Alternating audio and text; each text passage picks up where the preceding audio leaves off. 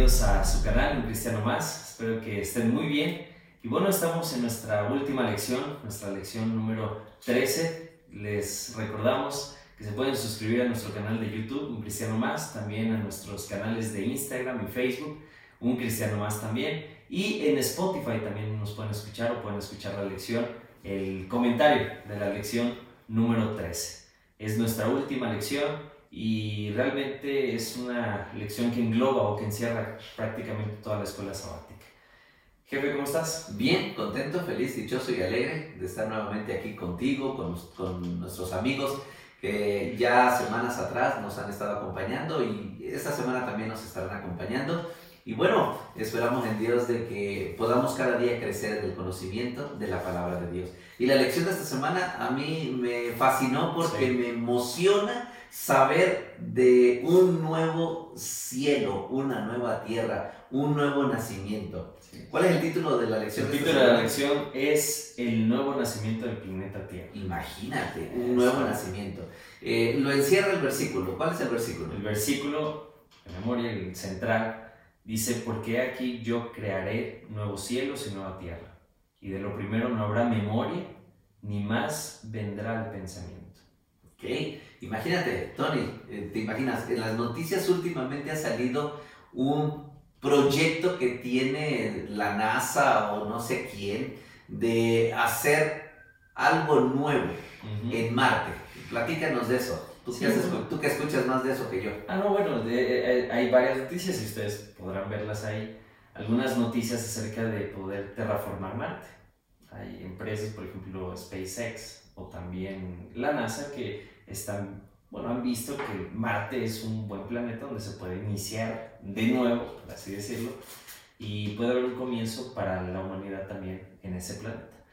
Pero en realidad no sería un nuevo comienzo, sería una continuación de la vida sí, sí, pero... en un planeta que no es la Tierra. Claro, claro, pero, viendo que hay muchos problemas aquí en la Tierra, pues pueden, algunos dicen nos están moviendo los problemas allá, otros dicen no, estamos buscando un comienzo para, para, tener algo bien, para tener un planeta correcto. Y bueno, hay muchas, muchas cosas. Todo lo que estás mencionando, todo lo que estás diciendo ahorita ahí de este proyecto de SpaceX y de, y de, y de, y de la NASA y de todo ese rollo, eh, ¿realmente cumpliría con lo que dice la Biblia en esta lección de esta semana, los capítulos 66 y 60, 65 y 66? Bueno, definitivamente no, o sea, realmente no. Lo que, lo que nosotros vemos en Isaías 65, 17, que es nuestro texto central, ahí viene algo diferente. Dice, porque aquí yo crearé nuevos cielos y nueva tierra, y de lo primero no habrá ni siquiera memoria. Y es algo interesante esta, esta bueno, a mí me llama la atención bastante esta, esta, esta, esta frase, por decir, no habrá memoria. Y, pues yo te quería hacer otra pregunta. ¿Será que nosotros nos acordaremos en unos años, no sé, en unos 50 años, 60 años, nos acordaremos de la pandemia? Bueno, tal vez yo no. Si, esta, si, si, si la vida en esta tierra sigue porque Cristo no ha venido, eh, estoy seguro que yo no. ¿eh? ¿Por qué? Porque en unos 50 años más no creo que siga No, puede ser que sí, puede ser que sí. ¿Cuántos años tienes? ¿Cuántos años tienes? Este, bueno, para nuestros amigos que nos están acompañando, eh, estoy joven todavía. Bueno, joven, todavía pero no crees que para en 50 años sigas vivo. No, creo, definitivamente. Bueno, pero, sí, la gente, la gente, la gente. Por ejemplo, los niños ahorita, los niños, los niños, los, pequeños. O las siguientes generaciones. Mira, ya por ejemplo, toda la vida, toda la gente en esta vida, ahorita usa el cubrebocas. Usa, usa eso que tú tienes ahí. Los niños pequeños usan cubrebocas. Y obviamente, cuando ellos estén grandes, haya pasado esta pandemia, que posiblemente vengan otras más, ¿no? Pero haya pasado esta pandemia, ellos se van a acordar ellos se van a acordar, pero de eso no se habla aquí en Isaías, no está hablando de esa continuación, por ejemplo, en Marte o en cualquier otro mundo, sino está hablando de un nuevo cielo, de una nueva tierra, en donde estas memorias, estas cosas que estamos viviendo, no las vamos a recordar. Ya no van a subir aquí al pensamiento del ser humano. Y, y, no solamente eso, Isaías 65, 17, 25 habla de muchas otras cosas más que el Señor quiere hacer de nuevo. Eh, ¿Tú me podrías decir más o menos esos versículos de qué cosas hablan, de qué cosas nuevas Dios quiere? o de qué cosas maravillosas. Sí, sí, sí. Isaías presenta algunas cosas o, sucesos, por así decirlo, que nosotros vamos a poder experimentar y que no tienen que ver con un eh, terraformismo en Marte, ni, ni, de irse al espacio, ni, ni nada por el estilo. Tiene que ver con algo completamente diferente y algo que es positivo para nosotros. Eh, habla, por ejemplo, Isaías 65, 17 al 25, que es el texto donde nosotros sacamos estas, estas acciones, es nadie morirá, ni niños ni ancianos. Obviamente si nos vamos a Marte, en algún punto vamos a morir. Correcto, porque es una continuación de mi propia vida. Claro, claro, o sea, vamos, vamos, a, vamos a descansar. Eh, disfrutaremos eh, lo que edifiquemos, nosotros vamos a, a, disfrutar de eso, conviviremos con animales también salvajes, y no sé cómo, cómo planean estas personas enviar animales tal vez a Marte, imagínate si en algún punto llega, no sé, es una, es una locura todo eso, ¿no? De lo que están hablando ellos. Pero sí, también nosotros vamos a poder... Eh, sí, bueno. Sí, o sea, definitivamente te me trabaste, ¿verdad? Allí, pero tal vez porque es difícil comprender, es muy complicado comprender que pudiéramos tener, pudiéramos tener una nueva vida en este planeta lleno de maldad, lleno de pecado. Ni siquiera en otro mundo. Lo que Dios aquí nos está ofreciendo, nos está ofreciendo algo diferente. Algo completamente diferente. Hay una pregunta especial. Hay una pregunta al final de la lección de ese día que nos habla de que vivir aquí muchos años. Eh, el ser humano ha estado creando eh, vacunas, ha estado creando medicamentos, ha creado eh, formas técnicas para que la gente viva muchos años más. Muchos, muchos años más. Pero eso supliría, eso, eso acabaría con la problemática de este mundo. Realmente vivir muchos años, que el ser humano siga investigando. podemos, podemos, por ejemplo, en, en Isaías también menciona que se vivirá hasta 100 años, porque menciona eso también. Pero realmente no creo que eso resuelva los problemas que nosotros tenemos. Vivir más, tener más tiempo, yo creo que no es una solución.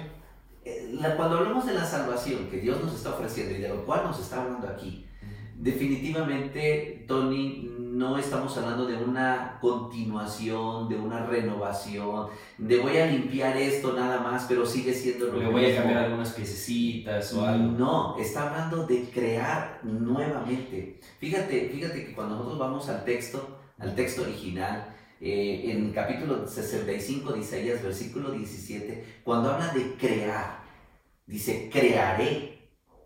Eh, utiliza una palabra que es la misma palabra del Génesis 1.1, cuando Dios dijo, y creó Dios los cielos y la tierra. No habla de un cambio. No, no, no, habla de algo nuevo. completamente nuevo. Que ese, esa es la palabra bará en hebreo, que es algo nuevo, algo que no se ha visto antes. Apocalipsis capítulo 21, versículo 1, que también hace referencia no a este mismo eh, palabra de crear como lo presenta en, hebreo bará, sino utiliza una palabra que es en griego, que es kainé, y, y esa se refiere a algo completamente diferente a lo que nosotros estamos viviendo. Eh, eh, en otras palabras, este nuevo cielo y esta nueva tierra va a reemplazar, que eso es la palabra en realidad, va a reemplazar la que estamos viviendo actualmente. Así de nuevo será no es continuación, es un reemplazo. ¡Pum! Dios va a quitar esta y va a poner una nueva. No nos podemos nosotros imaginar eso. Dice, dice la sierva del Señor, dice Elena G. White, lo siguiente en el conflicto de los siglos, página 654. El lenguaje humano no alcanza a describir la recompensa de los justos. Solo la conocerán quienes la contemplen. Ninguna inteligencia limitada puede comprender la gloria del paraíso de Dios. ahorita nosotros nos imaginamos, estamos divagando nosotros aquí en cosas diferentes pero podemos ver. la realidad Por lo que dice Isaías 65, pero la realidad va a ser nueva, diferente. Y esas son las cosas que Dios quiere que nosotros podamos comenzar a soñar. Y bueno, este es como el inicio, ¿no? El inicio de nuestra lección. Que la lección habla acerca de un proceso. Así es. Habla de un proceso. Y hay otra parte acerca de, de, del cual nosotros podemos, cómo nosotros podemos llegar a ese final. Cómo nosotros podemos llegar a ese final, que es, que es el cielo nuevo y la tierra nueva. Sí, o por supuesto, eh, como que da una introducción. el, el, el, el, autor. El autor de la lección como que comienza con una introducción. Y esa introducción es decirnos, sueñen, sueñen con ese cielo nuevo y esa tierra nueva, ese mundo diferente, sueñen con él. Quiero decirles aquí a nuestros amigos, Tony, y a ti también quiero compartirlo con esto, estoy seguro que eso tú ya lo has leído, lo has escuchado muchas veces. Quiero decirles que esto, esto, esto de Isaías 65 eh, no se va a cumplir en el cielo, ¿eh? No es que cuando yo vaya al cielo, eh, no, esos son mil años, en el cielo son mil años de vacaciones. Nada más, nada. No tiene nada que ver con... No tiene nada que ver con crear nuevos cielos y nueva tierra. Entonces son unas vacaciones que nos vamos a echar ahí en el cielo. Que se nos van a pasar muy rápido de paso, ¿eh? Claro, porque todas las vacaciones se nos pasan rápido. Pero vamos a regresar a esta tierra, renovada, reemplazada. Y aquí es donde sí viviremos por la eternidad. ¿Y qué es lo que está hablando Isaías? Aquí, ahí es donde se cumple eso. Sin embargo, como ya dijiste, es un proceso. Dios, el, autor nos dice... Es el final. Sueñen con esto, pero para poder llegar a eso hay un proceso. Y entonces la siguiente sección de la lección nos habla acerca de un Dios que es como un imán. Eh, Tony, aquí yo te hago una pregunta. Tú que eres joven y que tú que eres inteligente, tú que conoces de muchas de muchos temas. No, y... no me faltes el respeto, por favor. no, no, no. ¿Cómo actúa un imán? ¿Cómo actúa un imán? Porque aquí la lección habla de que Dios es un imán. Claro, claro, y es, y es raro, ¿no? Que pongan esa, esa, Bueno, no raro, pero sí es algo diferente, ¿no? Que pongan a Dios como, como un imán. Así es. Y yo aquí tengo algunos imanes, unos imanes que, que nos van a servir de ejemplo. Estos imanes, nosotros conocemos cómo funciona un imán tienen polos, por así decirlo. Bueno, por así decirlo, tienen polos, uno positivo y uno negativo. Para que funcione esto, tienen que tener esto, ¿no? Pero el positivo no atrae al positivo. O sea, el positivo con positivo se repelen completamente. Por ejemplo, si yo pongo, al revés, si yo pongo, por ejemplo, este lado es positivo y este lado es positivo también, pues se van a repeler. Ustedes no lo sienten, pero yo sí lo siento. A ver, no se escucha. No, se escucha. No, se escucha. pero, pero se repelen, o sea, no, no, no, no unen. Pero si un negativo con un positivo, obviamente sí. Ya, esto sí escucha, esto sí. Este no sé si se aturdieron los oídos, pero sí, sí, sí lo hacen. ¿Qué es lo que pasa con Dios? Bueno, Dios es completamente positivo, por así decirlo, ¿no? Dios es positivo y Él siempre trata de, de atender. Nosotros, mientras estemos en esta tierra, nosotros somos pecadores. Somos lo negativo. Somos lo negativo, por así decirlo. Y lo que pasa es que nosotros, o Él, nos atrae. Por eso se dice que es imán. Y Isaías dice que, bueno, ya más adelante en, en, los versículos menciona que Él atraerá, él atraerá a todas las naciones Así es. Lamentablemente, pues a pesar de que Dios siempre va en busca del hombre, pecador, obviamente, porque toda la historia, lo hemos visto en lecciones pasadas, que en toda la historia de la Biblia, Dios siempre trata de buscar al hombre. Él no acepta el pecado. Por más que nosotros querramos, Él no acepta el pecado. Él acepta al pecador, por supuesto, pero no acepta al pecado. Ahora, ¿Cómo, eh, ¿cómo es que somos atraídos por Dios? ¿Cómo es que Dios nos quiere atraer hacia sí mismo? ¿De qué manera la lección habla incluso de que debemos de temblar ante su Claro, hay, hay, un versículo que nosotros lo podemos leer ahí en Isaías 66. En Isaías 66, 5, eh, versículo 5 dice, oíd, oíd palabra de Jehová, vosotros los que tembláis a su palabra, vuestros hermanos que os aborrecen y os escuchan fuera por causa de mi nombre. Dijeron, Jehová sea glorificado pero Él se mostrará para alegría vuestra, y ellos serán confundidos. Claro que nosotros vamos a temblar, o sea, nosotros vamos a ser atraídos por Él. Somos atraídos, Tony, cuando nosotros tenemos un espíritu humilde y arrepentido. Eh, definitivamente nosotros no podemos eh, ser atraídos a Dios si tenemos un espíritu arrogante, si nosotros tenemos un espíritu eh, de orgullo. Las personas que no tiemblan ante la palabra de Dios, porque tú hablaste, hace un momento hablaste acerca del imán, y tú mencionas que el imán pues atrae, que eso es lo que Dios quiere que, suceda, pero también hay eh, rechazo.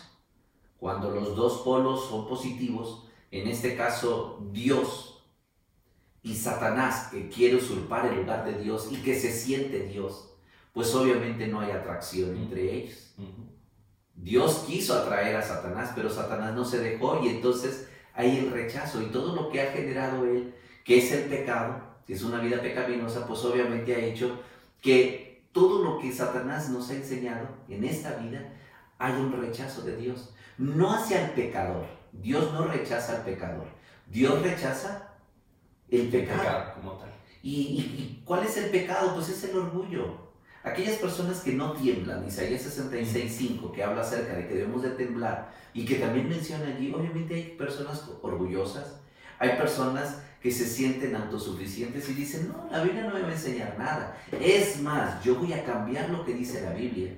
Y de allí lo que dice eh, el apóstol Juan, cuando en Apocalipsis dice que hay aquel que cambia una palabra a la palabra de Dios.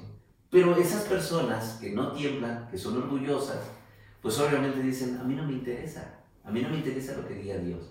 Y van a tratar siempre de llevarle la contra a Dios. ¿Por qué? Porque obviamente el pecado en ellos sí los ha rebasado al grado que se olvidan de que ellos necesitan. Y para ellos hay palabras fuertes, de que son falsos adoradores. Y, y, y Tony, nosotros vemos que hay muchas religiones, hay muchas iglesias y que todos dicen que adoran a Dios y tienen la verdad, pero en realidad realmente están adorando a Dios, verdaderamente como Dios quiere que lo adoren. Entonces son Dios, Dios allí es donde rechaza. Y rechaza no a las personas, que en algún momento puedan sentir que realmente escuchan la voz de Dios, tienen una actitud para escuchar la voz de Dios. Y entonces, ahora sí, se quitan su orgullo, se quitan su insolencia ante Dios y dicen, voy a escuchar la voz de Dios. Y Dios les habla y quiere arrastrarles, quiere quitarles el pecado y atraerlos hacia sí mismo. Es muy bonito, es muy interesante todo eso. ¿Por qué? Porque Dios, repito, Tony, Dios quiere ser ese imán hacia nosotros. Así comienza el proceso del Evangelio, de Isaías. El proceso de Isaías es eso. Es el primer paso, por así decirlo, ¿no? Que Dios quiere atraernos y Dios quiere acercarnos a Dios y, que Dios rechaza el pecado. Pero bueno, en ese mismo proceso habla de líderes misioneros. ¿Cómo sería ese proceso? ¿Quiénes son esos líderes misioneros? Bueno, es que ya después de que nosotros fuimos atraídos por Dios y nosotros nos acercamos a Dios, entramos en un proceso diferente. No podemos ser los mismos así es. de antes, definitivamente. Tiene que haber un cambio. Ahí entra, por ejemplo, por así decirlo, el primer cambio, ¿no? De, de, de separarnos del pecado. Como Dios no acepta el pecado, pero si acepta el pecado, bueno, yo no puedo quedarme con lo mismo. Debo de ir poco a poco, ir avanzando. Eh, Isaías capítulo 66, versículo 19 al 20 nos da algo, algo también muy interesante. Dice, pondré entre ellos una señal y enviaré a los sobrevivientes de ellos a las naciones. Sea, pondrá una señal, una señal sobre aquellos que se acerquen a Dios, aquellos que se entreguen a Dios, va a poner una señal. Y dice que va a enviarlos a las naciones. Dice aquí, más adelante, ya en el versículo 20, ¿no? Ajá, ya en el versículo 20 dice que publicarán su gloria de Dios a esas, Entre las naciones. A esas naciones. O sea, que, van a ir. O sea, nosotros tenemos una verdad y nosotros no nos podemos quedar callados. Debemos de ir a predicar también a otras naciones. Sí, este, estos sobrevivientes, la lección nos pregunta acerca de estos sobrevivientes. ¿Quiénes son estos sobrevivientes? Imagínate, es una persona que ha tenido una problemática muy fuerte y ha sobrevivido a esa problemática. Eh, nosotros podemos pensar también, y me lleva al pensamiento de Apocalipsis capítulo 7, versículo 14, que dice, estos son los que han salido de grande Tribulación, o sea, el problema entre Satanás y Dios, el problema del pecado, es una lucha intensa entre Cristo y Satanás. Es una lucha, lucha que obviamente los sobrevivientes de esa lucha, de esa grande tribulación, dice que van a ser aquellos que se formarán como líderes. Y estos líderes misioneros, obviamente, pues son aquellos que han aceptado que Cristo venció. ¿Por qué? Porque nosotros no podemos vencer a Satanás. ¿Tú puedes vencer a Satanás? No, no, no. ¿Tú puedes vencer el pecado? Por mí mismo no. No. Pero Cristo ya lo venció por ti. Cristo ya venció a Satanás y venció al pecado. Entonces, si tú y yo aceptamos la justicia de Dios, Él nos las impone, como ya lo vimos en las lecciones anteriores. Nos las regala, nos dice es tuya, como si tú hubieras hecho ese trabajo. Pero no solamente porque hemos aceptado a Cristo. Y entonces, por supuesto, dice la lección que van a traer una ofrenda. Habla de una ofrenda. Tú tienes allí, Tony, un, un, un, el imán. Quiero que me, bueno, quiero que me prestes el imán. Ver, aquí está el imán. Quiero que me prestes el imán. Este es el imán. Bueno, voy a quitarme. Y aquí tengo el imán. Y aquí tengo un desarmador, porque es metal, ¿verdad? Y entonces, ¿qué pasa? Este es Dios. Vamos a ponerlo así. Esto es Dios, amigos. Y, y, Dios es el que quiere atraernos, ¿verdad? Bueno, ya aceptamos, ya aceptamos. Y entonces nos unimos a Él. Y entonces vivimos en una relación constante. Disculpen los ruidos que esto genera, ¿verdad? Pero se me cayó. Y entonces estamos aquí y vivimos una relación constante con Dios todos los días, estudiamos su palabra, somos atraídos con Él.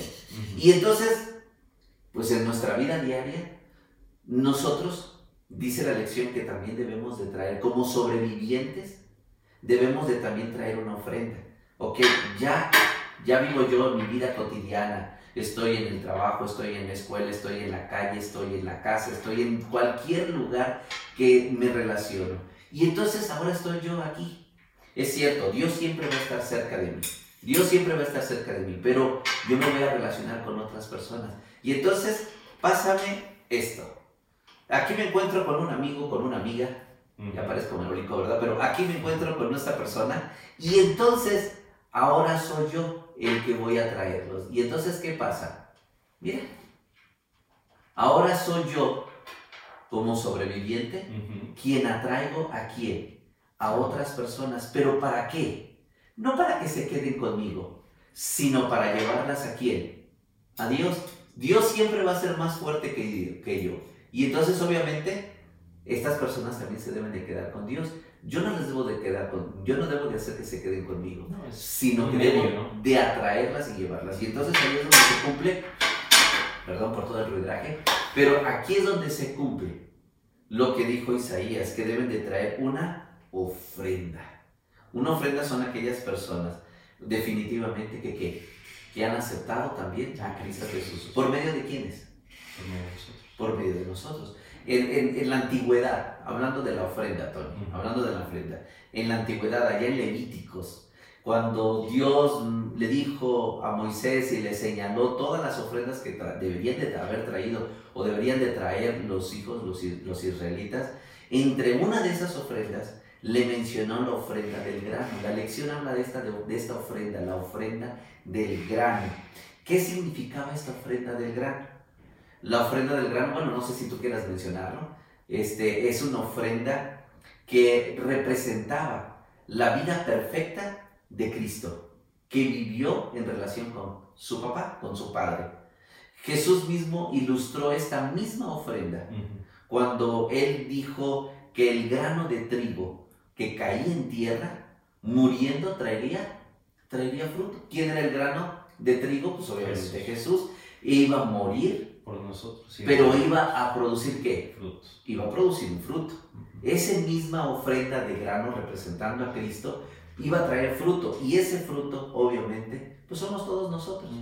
Por supuesto que ahora nosotros, cuando representamos a Cristo a través de nuestro carácter, nosotros también podemos llevarle esa, esa ofrenda, ese fruto de vida. ¿A quién? A Cristo Jesús.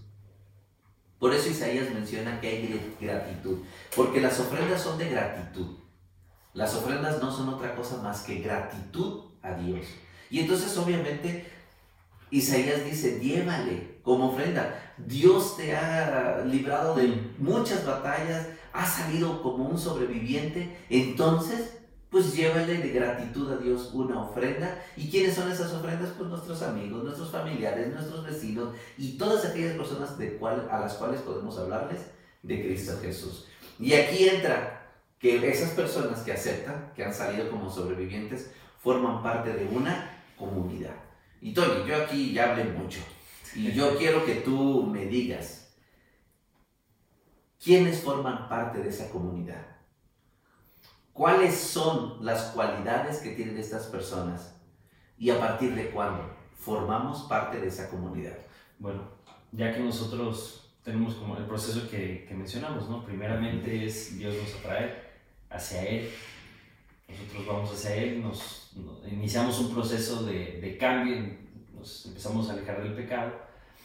Y ahora, como tú lo mencionaste hace rato, nosotros debemos de traer a otras personas. Cuando empezamos a traer a otras personas, iniciamos una comunidad. Iniciamos una comunidad, traemos a otras personas y nos vamos haciendo más grandes, más grandes, más grandes y se forma una comunidad.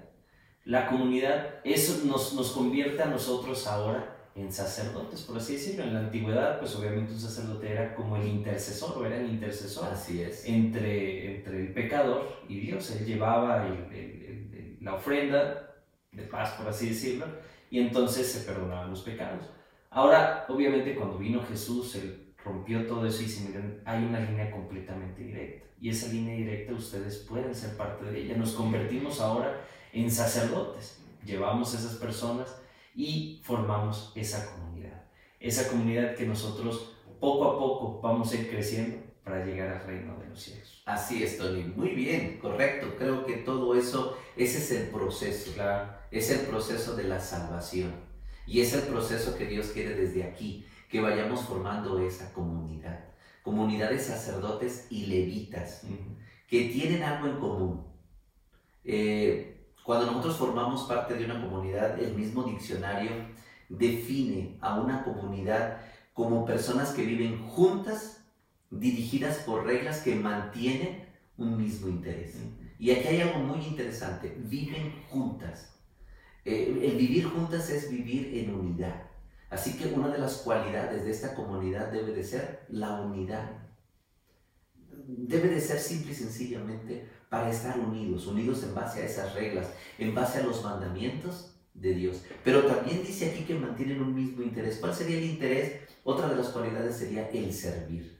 El servir a los demás. De allí que estamos hablando de todo eso, de la atracción y de poderlos llevar a Cristo. ¿Por qué? Porque debemos de servir. De hecho, el servicio, Tony, es como una vacuna contra ese orgullo. Incluso ese orgullo espiritual.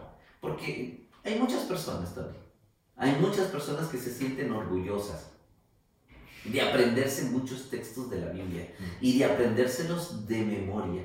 Y sienten que porque se los aprendieron de memoria conocen mucho. Y entonces se sienten orgullosos. Pero es que eso no es el Evangelio. el, el, Evangelio definitivamente es aceptar a Cristo como nuestro Salvador personal. Es formar parte de esa, de esa comunidad. Que cuando inicia, inicia cuando aceptamos la muerte de Cristo Jesús. ¿Por qué? Porque Cristo Jesús vino a esta tierra y murió por nosotros. Recordarás que cuando Cristo murió en la cruz del Calvario, sucedieron dos cosas. ¿Qué dos cosas sucedieron? Primero, dice que el sacerdote que iba a sacrificar al Cordero Pascual, que representaba a Cristo, ese corderito se escapó. Ya, ya no, ya no lo mataron. ¿Por qué? Porque ya eh, eh, Cristo estaba muriendo en la cruz. Y también el velo, la cortina que cubría o que dividía el lugar santo del lugar santísimo, se desgarró de arriba hacia abajo. Y entonces, ¿qué pasaba con eso? Ahora sí todo el mundo tenía acceso al trono de la gracia, que era Dios, que es Dios. Entonces, ya definitivamente ese proceso nos habla de que en esa comunidad, mm. esa comunidad perfecta, con esas personas que son ahora sacerdotes que pueden traer a otros también a Cristo, obviamente también pueden decirle a otros que pueden alcanzar la gracia y que ellos mismos se pueden transformar también en sacerdotes, levitas que también pueden ser intercesores de otras personas. Y viene la última pregunta, Tony. Y aquí viene la última pregunta. Esa comunidad de personas que salieron de una tribulación o son sobrevivientes, de que fueron atraídas por Dios, esa comunidad va a ser siempre en esta tierra. Bueno, eso es lo bonito. Y eso es lo que nosotros mencionamos al principio. Tiene que haber un cambio. Tiene que haber un cambio definitivo. O sea, pasamos por el proceso que ya hemos mencionado pero pues no nos podemos quedar así toda la vida. sería, sería feo también quedarnos así toda la vida. Lo que va a pasar, y esperamos que pase pronto, es que va a haber un cambio completamente, ¿no? Un borrón y cuenta nueva. Así Que esperamos que, que, suceda pronto y esperamos que podamos estar ahí. ¿Y por cuánto tiempo va, va a durar eso? Por la eternidad. Por la eternidad nosotros vamos a estar en ese cielo nuevo y en esa tierra. Isaías 66, 22 nos resalta una palabra. ¿Qué palabra es? Bueno, dice porque como los cielos nuevos y la tierra nueva que yo hago permanecerán delante de mí, dice Jehová, así permanecerá vuestra descendencia y vuestro nombre. Interesante, ¿verdad? Sí. ¿Qué va a permanecer? primeramente, permaneceremos nosotros. Definitivamente es algo nuevo, no en Marte, como ya lo dijimos al principio, es algo completamente nuevo en esta tierra. Y tú y yo, eh, dice aquí, a mí me gusta mucho esto, Tony, yo lo quiero a todos nuestros amigos que nos escuchan, pues bueno, tengo la, la felicidad, la dicha de poder estar en este proyecto contigo, porque dice aquí vuestra descendencia y vuestro nombre. Qué hermoso será, Tony, poderte ver en el cielo porque eres mi descendencia. Aquí sí puedo yo decirlo, ¿no? Que me gustaría mucho que mi nombre, o sea, mi persona, pudiera estar en el reino de los cielos y pudiera estar en esa tierra nueva. Pero no solamente yo, sino que tú como mi descendencia también pudieras estar allí. Y eso es algo que Dios nos da como una esperanza. Que todo aquel que acepte a Cristo como su Salvador personal podrá no solamente estar, sino también su descendencia que haya aceptado a Cristo. Y por supuesto, no solamente habla de las personas, sino también habla de algunos, de dos elementos. Eh, ¿Qué dos elementos nos menciona aquí Isaías 66, 23? Porque nos habla de dos elementos. ¿Cuáles son esos? ¿Te acuerdas? Mm. Nos habla de las lunas nuevas, que eso es en el nuevo, eh, la nueva versión internacional, o de mes en mes, como lo dice la versión eh, Reina Valera 60, y también nos habla de qué? Del sábado. ¿Nos podrías decir algo un poquito acerca de, de esos dos elementos? Sí, bueno, Isaías 66, versículo 23, voy a dar lectura, dice, y de mes en mes y de sábado en sábado vendrán todos a adorar delante de mí, dice Jehová. Y pues sí. Bueno, tú bien lo has leído, de mes en mes o de, de, mes en mes. Primeramente vamos a hablar de mes en mes o de la luna nueva o de la nueva luna. Primeramente quiero decirte que aquí hay una palabra hebrea también que es halash y esta palabra es renovación. Eh, eso es algo bien maravilloso. En la vida en la tierra nueva no va a ser monótona, sino que va a renovarse continuamente. Y por supuesto esta renovación tiene que ver con mejorías para el mismo ser humano. Lo que Dios creó. Eh, por ejemplo, mm, en la lección misma nos habla acerca de un ciclo del árbol de la vida, de los frutos del árbol de la vida, que Apocalipsis dice que el árbol de la vida dará un fruto diferente cada mes. Imagínate. Entonces está relacionado la luna nueva que tiene que ver con el mes, con el inicio de un nuevo mes y con el fruto del árbol de la vida, que va a ser diferente. Como que nos va a decir, cada mes hay algo nuevo. No va a ser monótono, no va a ser aburrido estar en la tierra nueva, como algunos dicen, uy, qué aburrido va a ser. No, no, no, no, no, no va a ser aburrido. Y también el segundo elemento es el sábado. Y el sábado dice, dice que vamos a ir a que adorar. Ese mismo sábado que hoy tenemos, el semanal, porque no es un sábado ceremonial, ahora estamos refiriéndose al sábado semanal, donde nosotros vamos al templo a adorar a Dios. Esta, este, estos dos elementos nos hablan, Tony y amigos, nos hablan solamente de la adoración a Dios, que esa adoración será permanente. Tú y yo, como hijos de Dios, estaremos en, el, en la tierra nueva, adorando por la eternidad con Dios. Y por supuesto, la lección termina como termina este mundo. A los justos, Dios se los lleva para vivir por la eternidad aún, y los va a regresar a vivir eternamente en esas cosas maravillosas que Dios tiene preparado para nosotros. Pero ¿qué va a pasar con, el pecado, los, con los pecadores, con los que no aceptaron a Cristo? ¿Qué va a pasar con ellos? Van a ser destruidos. La lección termina, Isaías termina con la destrucción final del pecado, donde dice la Biblia misma no quedará ni raíz ni rama. Tony, hemos estudiado una lección muy interesante, hemos estudiado una lección que yo creo que sí, como lo dijo la misma, la misma, la misma lección, porque sí, así es el título que hemos estudiado durante todo este trimestre, y es esta lección que se llama Consolaos, pueblo mío. Y tenemos la consolación de que tendremos un cielo nuevo, una tierra nueva, que todo esto malo, que todo esto que estamos viviendo en la actualidad, esta pandemia y todo lo que nosotros podamos decir que está sucediendo mal, va a terminar. Y ese es el consuelo que Dios nos da. Qué bueno. Bueno, muchas gracias jefe por este repaso de la lección. Eh, amigos, no se olviden suscribirse a nuestro canal en Cristiano Más y espero que les haya gustado esta lección. A nosotros nos gustó bastante y esperamos que también la puedan compartir con los demás. Recuerden suscribirse a nuestros canales en Facebook, Instagram, YouTube y en Spotify. Dios los bendiga.